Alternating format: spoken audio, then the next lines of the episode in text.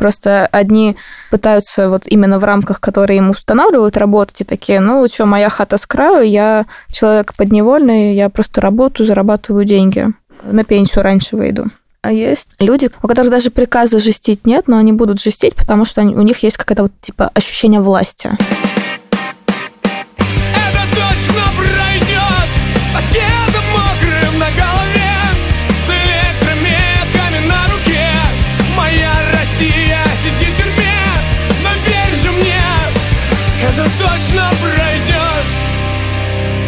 Привет, это подкаст «Времени больше не будет». Это подкаст о близких тех людей, которые несправедливо посадили в российские тюрьмы. Его ведем мы, Ксюша Миронова, Это я. и я, Илья Красильщик. Мой жених Иван Сафронов уже два года сидит в СИЗО Лефортово, и его осудили за, на самом деле, журналистскую деятельность на 22 года, а Илья находится в федеральном розыске. А я нахожусь в федеральном розыске и на свободе за пределами Российской Федерации. Эм, Этот подкаст мы делаем совместно с подкастов «Либо-либо» и проектом «Служба поддержка», который я возглавляю. И мы будем рассказывать вам про людей, которые попали в передряги благодаря российскому государству.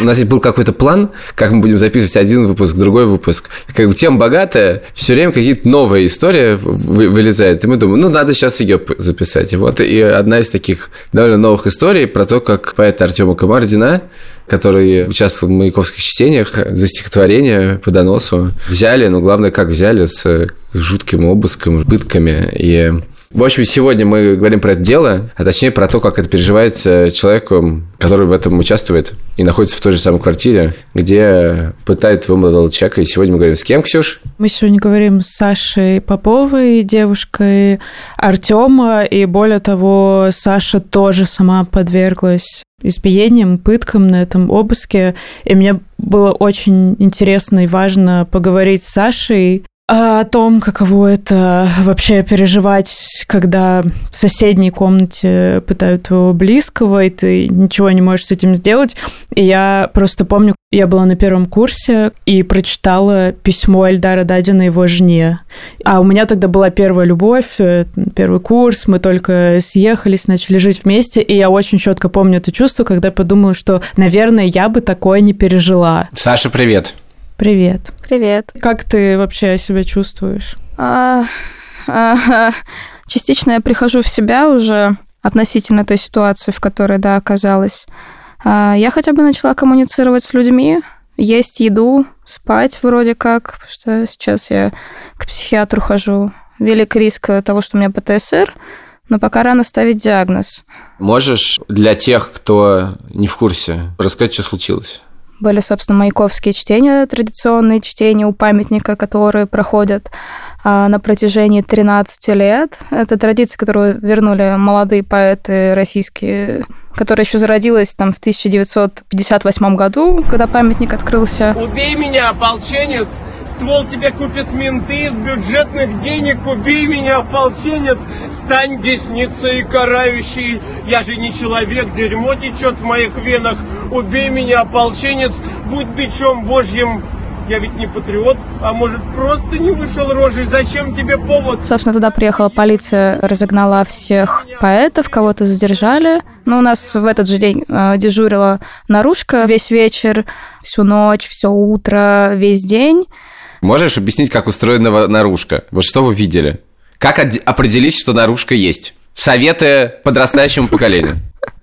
Ну, когда ходит э, бесконечное количество людей примерно в одинаковой одежде, это с барсетками, в таких курточках, в спортивных костюмах, э, в- некоторые ходили в такой, похожей на полицейскую форму. Как понять, что это наружка? Они стоят всю ночь, включают и выключают двигатель, чтобы погреться, и постоянно смотрят на подъезд. Как бы понятное дело, что они зачем-то наблюдают. Вот вам и наружное наблюдение. Я э, в Питере работала журналисткой, и мы освещали в 18 или 19 году митинги Навального, и там ходили чуваки, которые носили такие старые черные камеры с собой, с барсетками тоже, и они на эти камеры наклеивали наклейки типа «Навальный 2018». А камера еще вот такая вот. Да-да-да, которую рукой носишь, э, такая допотопная, и искренне, видимо, верили. Короче, никогда еще Штирлиц не был так близок к провалу. Да. Ну и они зачастую же сидят даже не для того, чтобы что-то реально вычислить, а чтобы напугать. Ну, это психологические э, запугивания. Ксюша, а можешь рассказать историю про лазерную прослушку? Она меня абсолютно поразила. Просто в какой-то момент мы, ну, с Ваней несколько лет назад подумали, что мы просто сходим с ума, потому что мы лежали в кровати и на стене увидели такой э, маленький огонек, как от прицела красный. И, ну, что думает нормальный человек? Мы-то походили вокруг него и такие, блин, наверное, дети из как- каких-то соседних домов играют с указкой лазерной или, не знаю, какие-то блики. Потом она исчезла, и потом уже после ареста я адвокатам про это рассказала, и они такие, да в смысле, это лазерная прослушка? И я такая, что? Какая лазерная прослушка? Они такие, от стекла какие-то там вибрации. Я думаю, господи, вот на это идут мои налоги, типа, при том, что у нас еще обычная прослушка стояла. Возможно, я предполагаю, может быть, они деньги выделили ФСБшники на лазерную прослушку, а сами на дереве сидели и лазерной указкой играли. Я что-то не очень верю, что эти люди способны разобраться реально с лазерной прослушкой. Наклеив на указку наклейку Навальный 2018. Давайте дальше, да. На следующий день, примерно в 2 часа дня, нам начали выламывать дверь. Но первоначально они выламывали, конечно, дверь соседей. Кого-то там положили лицом в пол. Мы еще такие, блин, они ошиблись или это реально не к нам? Ну, короче, они начали ломать дверь, пытаться ее с- снести ногами, там, всякими приблудами, которые они с собой притащили. Я сказала, что мы ждем адвоката. Ну, короче, они сказали, типа, открывай дверь, иначе мы сейчас ее нахуй спилим. И там уже болгарка такая а, за дверью. Я такая, блин, 40 тысяч. Ну, дверь менять. Я такая, бля, ну сейчас открою. А, пока они вот долбились к нам, Тёма мне читал Брюсова, поэту, и пытаясь меня успокоить, а я, я стою, у меня начинается подступать истерика, он мне начинает читать стихи, я такая, блядь, Господи. дошел время. Ну, на самом деле, это так романтично было, я сейчас думаю. Звучит романтично. А тебя успокоил Брюсов? Да. Господи, Ну все-таки поэты. Извините. Ну, очень звучит супер романтично. Да, Ну, он, на смешно. самом деле, он сам по себе очень супер романтичный молодой человек. А почему Брюсова? Потому что стихотворение называется поэту. Что ты должен быть гордым, как знамя, ты должен быть острым, как меч, э, что-то такое. Понятно. У нас, получается, как трехкомнатная квартира. В квартире были я, наш друг и сосед э, Саша Менюков, и вот, собственно, Артем. И ребята пошли и сразу легли в комнатах, рук- руки за голову, пока я открывала дверь.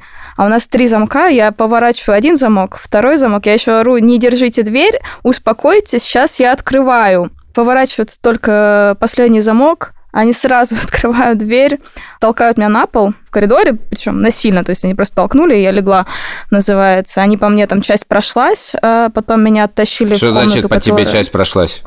Ну, они заходили в квартиру по мне. Просто шли по тебе? Ну да, вот у меня было соднение а, руки, потому что от ботинка осталось. А потом меня оттащили в одну комнату, которая вот третья, которая ближе к выходу. Собственно, заломили руки, положили лбом вот так в пол и орали, что если шевельнусь, там, типа, ну, пинали меня попутно. Вот, если пыталась повернуть голову поудобнее, у меня просто немножко слабые позвонки а, в шее, попыталась повернуть голову как-то поудобнее, мне сразу хватали за голову так, типа, лежать так, вот, я сразу начала слышать крики, что это он, это он, это он, ебучий нацик. Еще залетели люди с камерами, давай снимать то, как мы лежим. Это были, по-моему, РНТВшники, которые в телеграм-канал 212 потом выкладывали видео извинений избитого Артема. Они сразу забежали, нас поснимали, как мы лежим, и убежали. Причем спрашивали, типа, имя, имя. Вот, как бы мы все им называли, они сразу умотали обратно в подъезд. Это он ебучий нацик, это говорили so-called журналисты. Нет, это все менты, ну, то есть силовики. А когда журналисты ушли, менты стали вести себя как по-другому или так же себя вели? В смысле, это было на камеру или искренняя ненависть? Это была искренняя ненависть. Они были такие прям заряженные ребята, очень агрессивные, причем в основном молодые. Там даже одна женщина была. При камерах они орали на нас также и типа силы применяли и просто подсняли то, как мы лежали и ушли. То есть, а потом начался самый лютый трэш, потому что, ну, они первоначально его сразу начали избивать Артема, и как я потом узнала и Сашу тоже, просто Сашу я не слышала, он был немножко в дальней комнате, и что с ним происходит, было мне не особо слышно. И плюс все перекрывали крики силовиков, которые были в комнате с Артемом в нашей спальне. Они, то есть, начали сразу его избивать. Э, Тёма еще такой милый мальчик, который пытался с ними разговаривать. Э, Такой, ребят, э, ну давайте, что я же не сопротивляюсь, типа, давайте Я нормально. надеюсь, он не читал Брюсова, извините. Ну, я лежала вот ногами к двери, лицом к окну. Они распахнули окно. Получается, лежала там, ветер на меня дул, мне было так прохладненько лежать. Они меня попинывали, э, ходили. Просто так, да? Я помню, они начали избивать Артема, я начала кричать, типа, не избивайте его. Мне после этого сильно прилетало ботинками по ногам, по бедрам, что, типа, молчать, молчать. После чего я там слышала, как они его избивают. Они как раз-таки говорят, извиняйся. Он тогда извинялся. Плюс... То есть это э, происходило еще в квартире, да? Да, конечно, это все в квартире происходило у нас. Все, что было дальше, это все в нашей Все, квартире. то есть ты все время это была в соседней комнате? А, Да, да, да. И там у нас слышимость достаточно хорошая между этими двумя комнатами. И как бы они и так были не очень тихие. И да, получается, они его э, избивали. Потом они заставляли его раздеваться, угрожая ему оружием. Угрожали, что сломают колено, при этом избивая его попутно. Он кричал? Да. Ну, то есть он пытался не кричать, но все равно, когда тебя ударяют э, со всей дури дубинками, ботинками и всем, чем можно, то сложно не кричать. Они там, в принципе, ходили в целом, орали, что, типа, мы бы сейчас вас всех тут нахуй убили. И э, они на меня наставляли оружием, прислоняли дуло к ноге и говорили, что сейчас выстрелят, если я вообще не буду делать то, что они захотят. Они узнали, что, типа, мы в отношениях, собственно, после чего они такие, так ты, девушка этого ебучего нацика, типа, вот так за волосы меня подняли. Я говорю, я девушка, да, но вообще-то будущая жена. После чего как бы начался полный трэш. Я слышала, что там происходит у него, потому что, ну, я слышала, как падают металлические блины от гантели, но я тогда не поняла, что это такое. Что звуки были постоянно вот эти падающие металлические, тяжелые. Ну, и они говорили про то, что они его изнасилуют, и вот это все заставляли э, его самостоятельно, собственно, вставлять э, типа в себя вот это все, ну, как бы это э, добровольно-принудительное мероприятие, так сказать, от которого невозможно отказаться. Вот, потому что тебя силой все равно посадят туда. Вот, естественно, они его туда посадили, они это все снимали на личные телефоны. Они забежали, вот когда спрашивали меня про то, вместе ли мы, когда я им ответила, они в целом меня пинали, ну, то есть после этого вообще они там озверели, они, получается, дергали меня за волосы, таскали, притащили суперклей. Я не знаю, видимо, он у них был с собой, я не знаю, потому что я не помню, чтобы у нас в таком количестве суперклей был, в котором мы нашли упаковки от этого суперклея дома. Они прилепляли мне стикеры к лицу на суперклей. Собственно, у меня на глаза попадало, они рот хотели заклеить, отрывали этот же самый стикер вместе с кусками моих бровей и волос. К Артему я знаю, что они тоже приклеивали стикеры. Вот, они там от книги отрезали корешок, вот они ему лепили именно корешок от книги на лоб. Они оставили некоторые штуки дома, на которых как раз была кровь Артема, волосы, клей. И я понимаю, что на мне этой крови не было. Тебя как бы слишком переключило на то, что с тобой происходило, или у тебя все равно все мысли как бы были в, в той комнате, где он был? На самом деле у меня мысли были как раз-таки о том, что происходит с Артемом. Во-первых, они мне показывали же фотографии, которые они наделали, там его голову окровавленного и в некоторых позах. То есть они постоянно ходили, раза три мне показывали одну и ту же фотографию. В целом они там ходили, все снимали, фотографировали, орали, что это, блядь, твой муженек, вы нахуй нацистские мрази, вы должны сдохнуть. Когда они угрожали групповым изнасилованием, а я понимала, что они это типа могут спокойно сделать, они в пятером были со мной в комнате, они в целом ходили еще громили все, они, видимо, я не знаю, искали камеры или что, потому что они ничего не изъяли, они там даже технику оставили, они забрали только мой телефон и телефон Артема, который они сломали, то есть они при мне его такие бросили на пол, такие упс, и растоптали. А мой телефон, не знаю, мне сказали, что его даже в опись не внесли. Люди, которые ви- видели эту опись, то есть куда он пропал, вообще непонятно. Я понимала, что если они захотят меня изнасиловать, они, в принципе, это могут сделать. Но я больше думала в этот момент не то, что меня изнасилуют, то, боже мой, какой кошмар, а о том, что, блядь, если Артем об этом узнает, ему уж будет гораздо хуже морально. И, собственно, когда нас выводили, ну, его таскали умываться, отмываться от крови, одеваться, вот это все, он весь был побитый, на нем не было вообще живого места ни на теле, ни на лице. А у него такие огромные гематомы, рассеченная бровь. Э, Насколько я знаю, ему швы наложили туда. И первый вопрос, когда они вот нас выводили, чтобы уже вести в Следственный комитет, э, получается, они его одели, ему натянули шапку на голову, чтобы скрыть немного, типа, то, что происходит э, на лице. Заломали его в позу ласточки, собственно, в наручниках. Он успел спросить, типа, они тебя не били? Он, видимо, ну, не слышал вообще, что происходит, но я и старалась не кричать, когда меня пинали, били, таскали за волосы. В итоге они его вывели, нас заткнули, чтобы не разговаривали. Его выводили первым, с пятого этажа спускали вниз по лестнице. Следом я. Нас на одной машине везли в Следственный комитет. Э, Разговаривать, естественно, нельзя было. Его загнули, положили его голову ему вот на колени и руки за голову. И запрещали вообще хоть чуть-чуть пошевелиться, если он малейшие признаки жизни там подавал. Они орали на него, меня, главное, в этот момент вообще не трогали, я сидела спокойно. Вот. э, Мы потом еще стояли час возле Следственного комитета, пока его не завели первого. Там, я, насколько понимаю, ему немножко заклеили лицо там пластырями. Потом завезли Сашу, его на другой машине везли, а потом завели меня, и, собственно, в коридоре он пытался узнать, были ли меня, все ли со мной нормально. Ну, вообще нас, нам запрещали общаться, но как-то парой фраз в коридоре успели перекинуться. Я говорила, что вот клей на лице. Он такой клей, он на, на панике очень был. Потом меня, собственно, допросили, отпустили.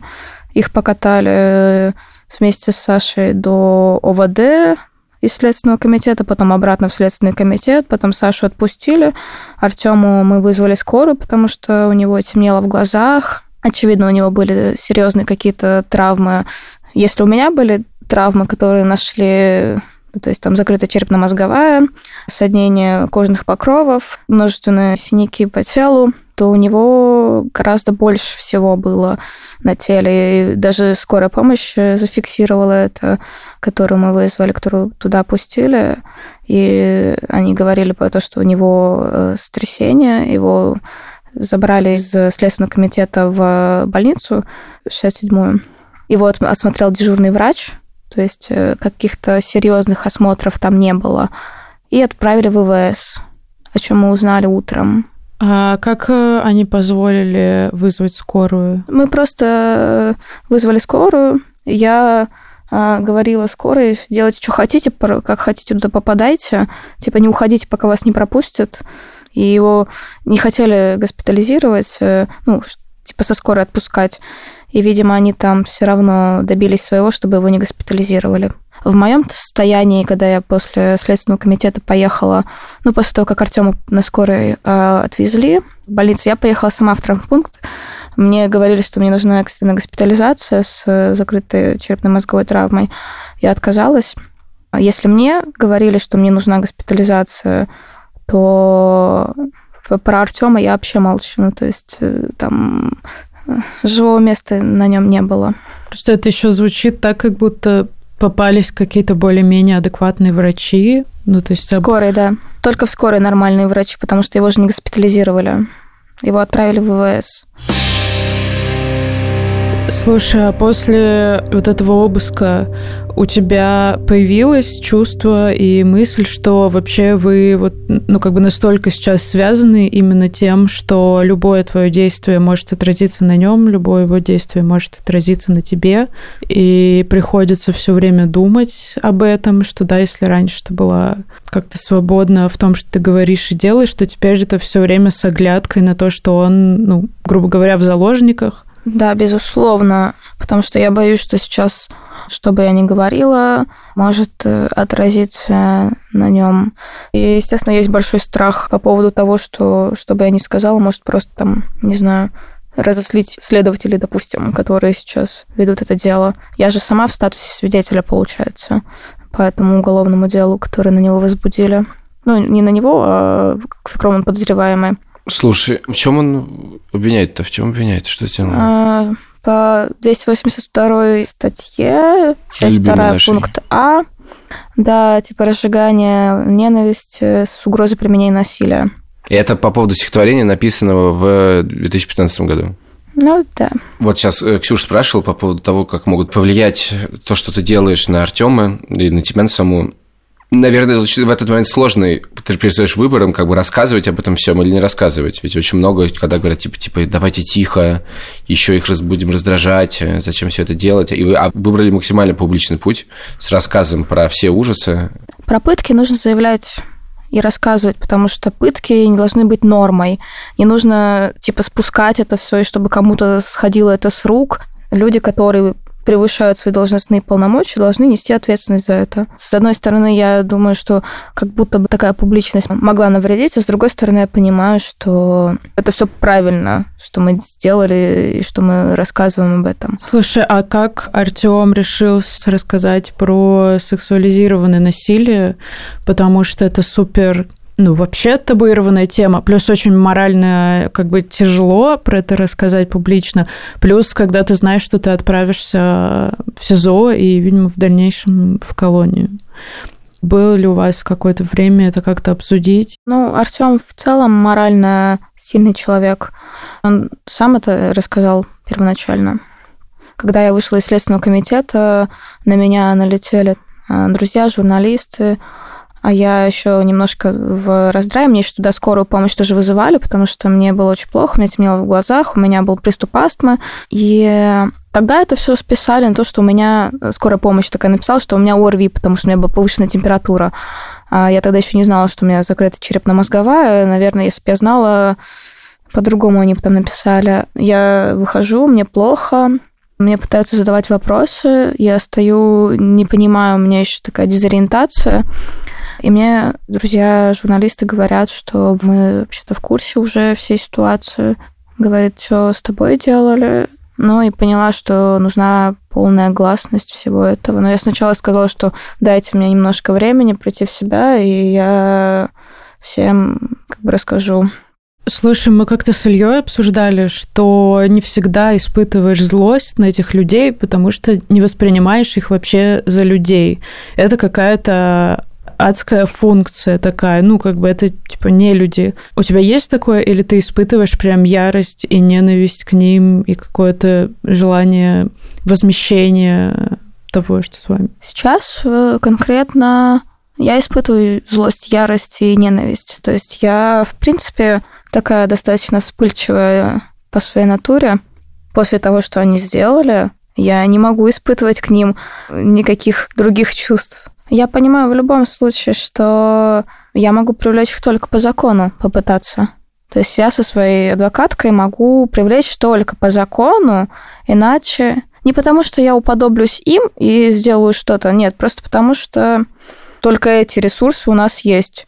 Применять э, насилие все равно не норма. И я понимаю, что меня, наверное, это не особо удовлетворит, но это единственное, что можно сделать, потому что эти люди в любом случае должны нести какую-то ответственность за свои деяния.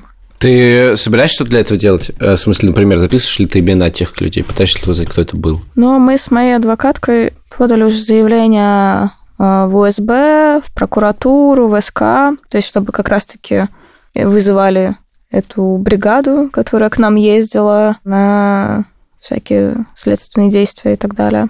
Ты хочешь наказания или ты хочешь мести? Но сейчас наказание. Месть это, конечно, прекрасно, и я понимаю, что у меня сейчас э, э, горит внутри все просто синим пламенем, и мне хочется, чтобы они, блин, испытали именно то, что они делали с нами, со мной, с Артемом, потому что они же не считают нас за людей, почему я должна их считать за людей? Наверное, сейчас, да, во мне еще говорит вот это свежее чувство, и поскольку во мне много агрессии по отношению к этим людям, я понимаю, что, мне, наверное, мне хотелось бы мести, но лучше пусть хотя бы будет какое-то правосудие, которое можно... То есть в рамках закона. Подожди, ну как может быть правосудие в стране, где нет правосудия? Ну, как бы раз в год и палка стреляет, может быть, как раз-таки с такой большой доказательной базой, которая есть у нас, все-таки, может быть, они возбудятся хотя бы на своих же хоть раз. Есть какая-то такая надежда внутри. А ты, если можешь э, из соображений безопасности это говорить или не говорить, ты вернулась в квартиру, где это все происходило? Ты там же живешь или ты съехала? Не могу в полной мере говорить, э, где я сейчас вообще обитаю и так далее. Но в квартире, да, я бываю. Там просто наш сосед уехал в Казахстан в эмиграцию. Собственно, какие-то его вещи, которые нужно ему отправить. Вещи Артема, которые нужно э, разобрать, потому что нужно понять, куда их вообще сейчас все вывозить. И как бы, ну, там много своих сложностей в этой квартире сейчас. И вообще в целом там невыносимо находиться. Раньше это такое было safe place. Сейчас такое ощущение, как будто там кто-то умер. Я тебя очень понимаю. Я не смогла вернуться в квартиру, где вот у меня был обыск.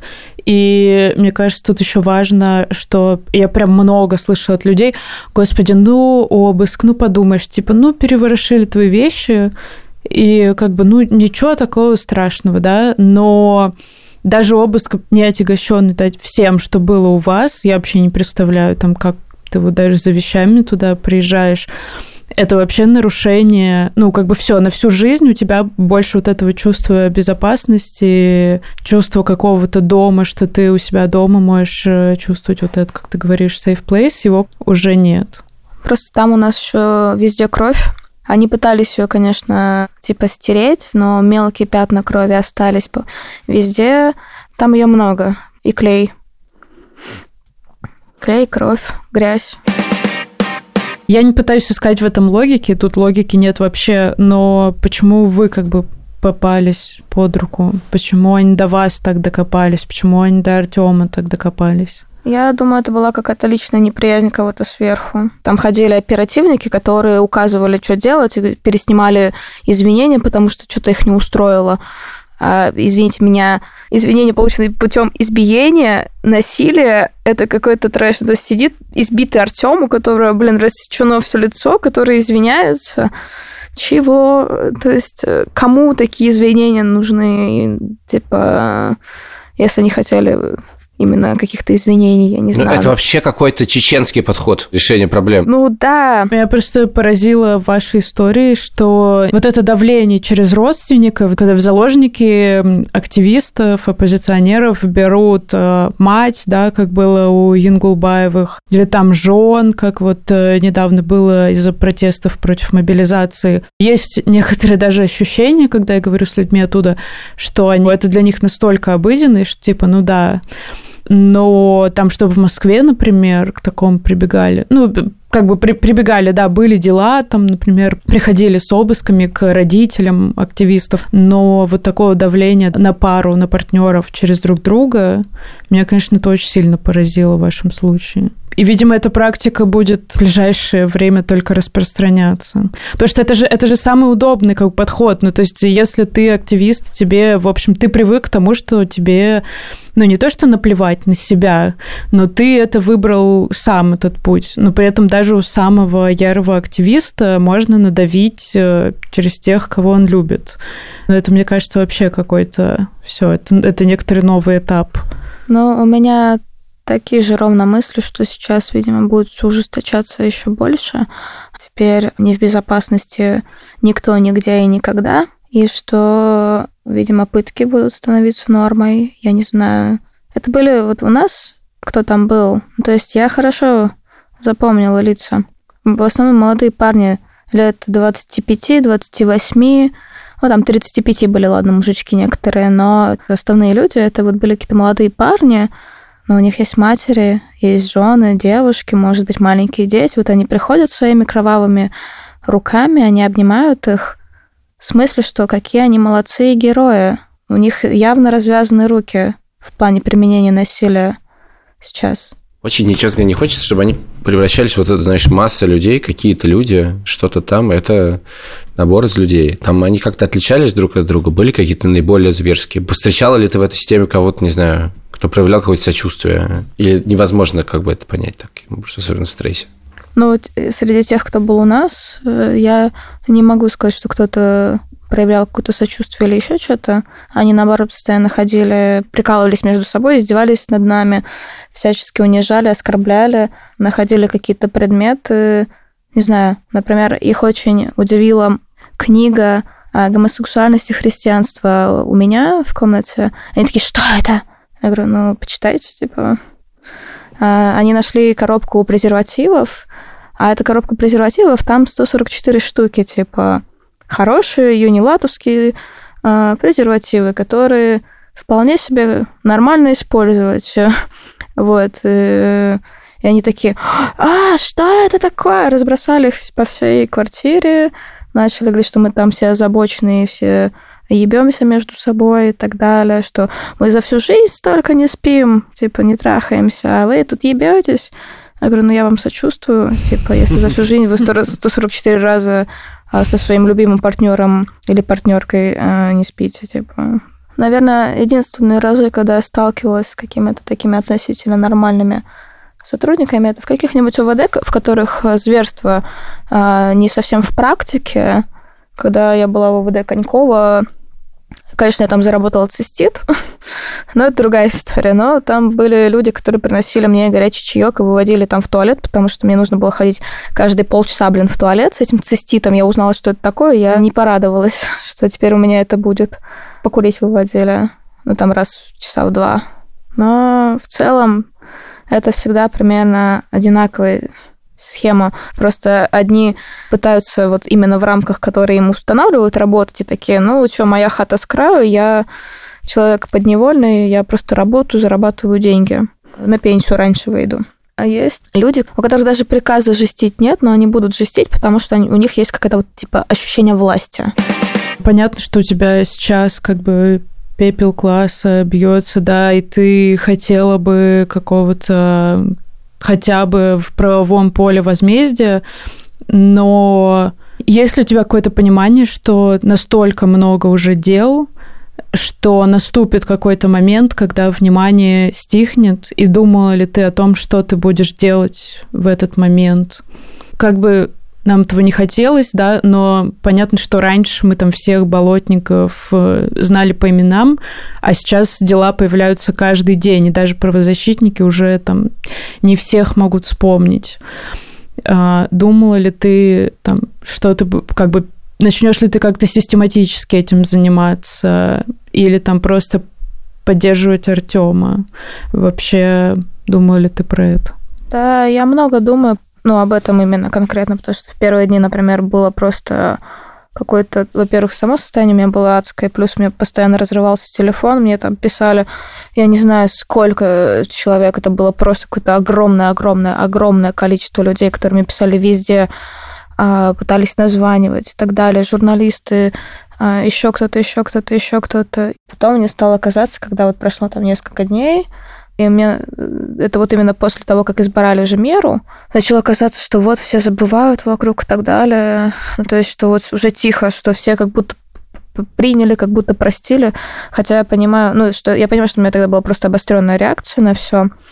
Сейчас-то я понимаю, что ну, это неизбежно будет происходить.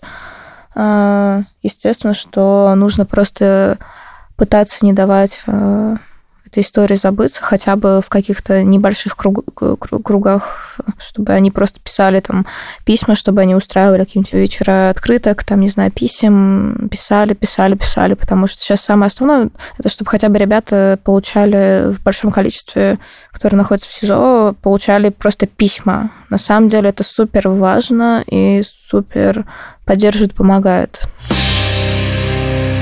Как ты свою жизнь сейчас... У тебя есть какой-то план на жизнь? Ну, это звучит, конечно, немножко, наверное, в этой ситуации странно. Какие ваши творческие планы? В смысле, ты э, собираешься быть в России? Ты понимаешь, в чем твоя сейчас как бы роль? Что тебе нужно делать? Ну, я собираюсь пока оставаться в России. Я не планирую уезжать, как минимум, потому что у меня здесь Артем.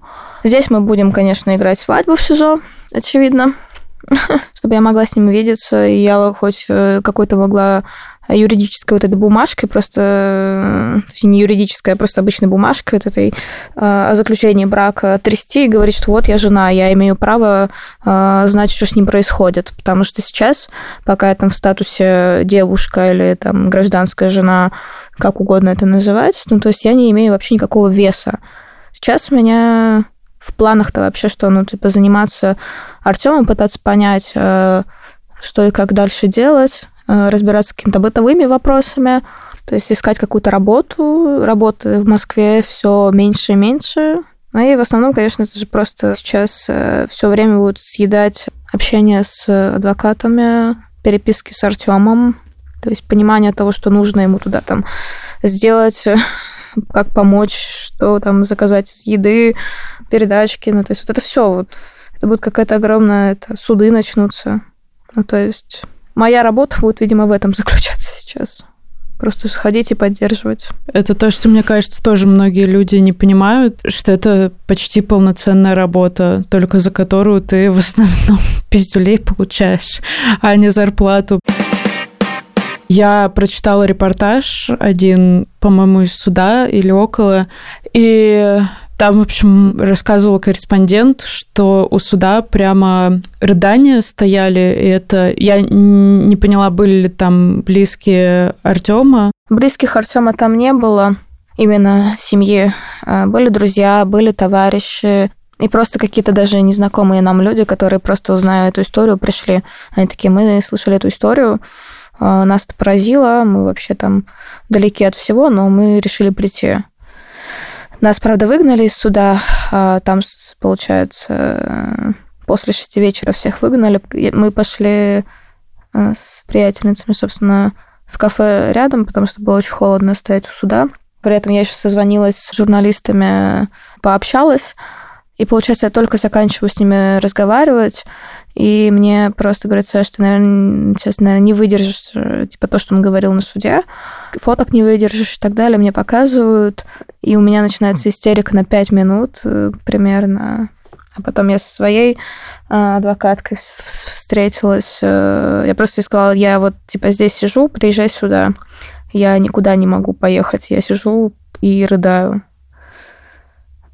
Тяжело это. Я рассказывала несколько раз ту историю, что меня прямо после арестования был человек довольно близкий, который мне сказал, а, ну, это зато отличная проверка ваших чувств. И это, мне кажется, меня так ужасно разозлило, особенно когда ты пытаешься, ну, у тебя столько эмоций, что ты пытаешься их перенести еще на кого-то, и как бы те, кто рядом, на них проще всего. У тебя было что-то, что тебя, ну, помимо ментов самих, что тебя ужасно разозлило? У меня было такое состояние, что я, я например, заходила в какие-нибудь соцсети и видела, что люди пишут что-то не про Артема, а какую-то свою вот эту жизнь обычную, там, особенно в эмиграции ведут. Меня это очень сильно раздражало, я психовала, плюс я срывалась на а, каких-то журналистах, которые там делали какие-то а, неточности в описании того, что происходит. То есть у меня было такое, что меня просто перекрывало из-за каких-то маленьких вещей, казалось бы, которые обычные, и вообще мне надо бы забить на это все. Сейчас я хотя бы могу общаться с людьми, и хотя бы, я не знаю, начала там музыку слушать, когда мне совсем некомфортно, но я до сих пор не могу, например, в общественном транспорте ездить. Это просто, это какой-то ад, нет. Меня даже сама мысль об этом просто пугает и триггерит. О, это, кстати, я очень многих э, слышала людей такое. Мне кажется, это просто еще, а, ну, как у меня это работает, я не могу в таком большом количестве людей находиться. То есть э, на меня давят это все. И в каждом, ну, то есть у меня когда начинается немножко такое предпаническое состояние, я начинаю видеть как будто бы рожи этих зверей, которые пытали Артема меня то есть как будто бы, как будто бы все они связаны, будто бы они все там один другому расскажут, и вот сейчас ко мне они тут выцепят, э, пырнут э, чем-нибудь, каким-нибудь ножом или еще что-нибудь такое, им ничего за это не будет. Какая-то э, иррациональная совсем фигня, потому что маловероятно, что что-то вообще будет, но оно никуда не девается, это чувство. Слушай, а вот эта публичность, которая на тебя обрушилась еще, когда нужно все время проговаривать эту жесть, которая с вами происходила, она тебе помогает скорее или мешает? С одной стороны, повторяя это все, ты как будто бы не то что смиряешься с этим, но тебе как будто бы проще об этом думать становится, как будто бы. Но с другой стороны гораздо сложнее, потому что проговаривать это все, наверное, если бы это было касалось только меня, я бы просто закрылась где-нибудь и не выходила бы ни с кем, не общалась и вообще не э, там, может быть, кому-то рассказала, и все, и закрылась бы вне контакта, вне соцсетей, вне всего. А поскольку это связано все-таки с моим близким человеком, на которого у меня были планы в этой жизни, вот, э, наверное, да, я чувствую больше ответственность сейчас за него, чем за себя, и когда, вот серьезно, а, когда что-то касается близкого человека, я думаю, любой, а, любой на моем месте будет делать все, чтобы как-то помочь. Саш, вам можно как-то помочь? Не знаю даже сейчас. Что, огласка, письма а, ребятам, донаты э, на дело, чтобы оплачивать там всякую фигню. Там одна передачка, блин, мне вышла в 16 тысяч сезон. Матерь Цены Божья. конские. А там цены конские. Это называется в Синмак. Доставка в учреждение в Син. Я знала, что есть такое, но ни разу не пользовалась. Там примерно груши, килограмм э, стоят типа около 500-600 рублей. Да, апельсины там 300 с чем-то рублей. Причем это было что-то просто необходимое, чтобы обеспечить небольшой быт, поскольку это же учреждение котором содержатся люди, заключенные. Там же есть такое понятие, как общак, который ты должен заносить. И вот это все. А, но, насколько я знаю, передачка до него до сих пор так и не дошла. Саш, спасибо тебе большое, что ты пришла и рассказала нам это все. Ну, вам спасибо. Могу сказать, что у нас есть форма для писем, но есть как бы Росузник, через который можно писать, а есть вот наша группа поддержки созданная форма для писем, в которой можно просто, конечно, без обратного ответа, но типа писать письмо заключенным мальчикам, собственно, Артему и ребятам другим, это Коля Дайнека и Егор Штовба. И просто Туда можно писать какие-то слова поддержки или какие-то просто истории, которые э, группа поддержки им потом отправит. Это супер важно, потому что чем больше писем, тем людям там спокойней, потому что они чувствуют, что их ждут и любят. Какое максимальное наказание по статье? До шести лет. То есть, что будет, пока непонятно. Хочется верить во что-то светлое и положительное, но не получается. Это был подкаст «Времени больше не будет». Его делают служба поддержки совместно со студией «Либо-либо». Слушайте нас на всех платформах. Обязательно ставьте оценки, пишите комментарии. И спасибо большое всем, кто нам помогает. Это редактор Андрей Борзенко, звукорежиссер Ильдар Фатахов, продюсерка Лика Кремер. За джингл огромное спасибо группе «Порнофильмы» и за обложку Алине Глушанок. Спасибо, пока. До встречи в следующую пятницу. Это пройдет!